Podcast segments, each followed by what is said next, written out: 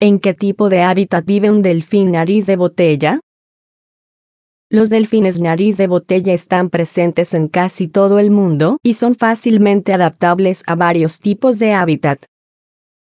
Su capacidad de termorregulación les permite desplazarse por aguas de 10 a 32 grados centígrados, lo que incluye zonas templadas, tropicales y subtropicales de los océanos Pacífico, Atlántico, Índico, así como el mar Mediterráneo y el mar Negro ubicado entre Europa y Asia.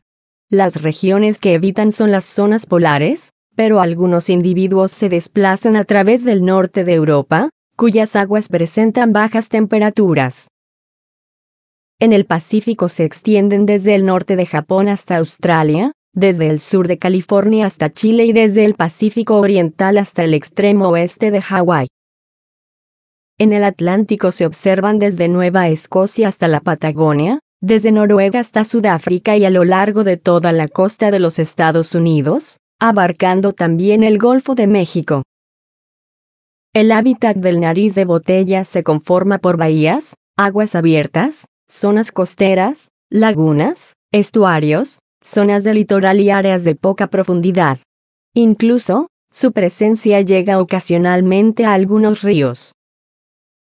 La otra especie no tan conocida, llamada delfín de botella del Indo-Pacífico, también se distribuye en áreas tropicales y subtropicales pero de otras partes del mundo.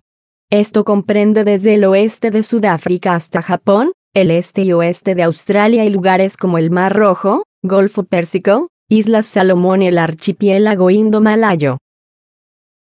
El ejemplar del Indo-Pacífico encuentra cerca de las costas de las plataformas continentales, en profundidades menores a 300 metros y alrededor de islas oceánicas. Es frecuente su avistamiento en estuarios y arrecifes de coral donde proliferan los bancos de peces y alta cantidad de cefalópodos, además de que tolera aguas saladas y aguas salobres.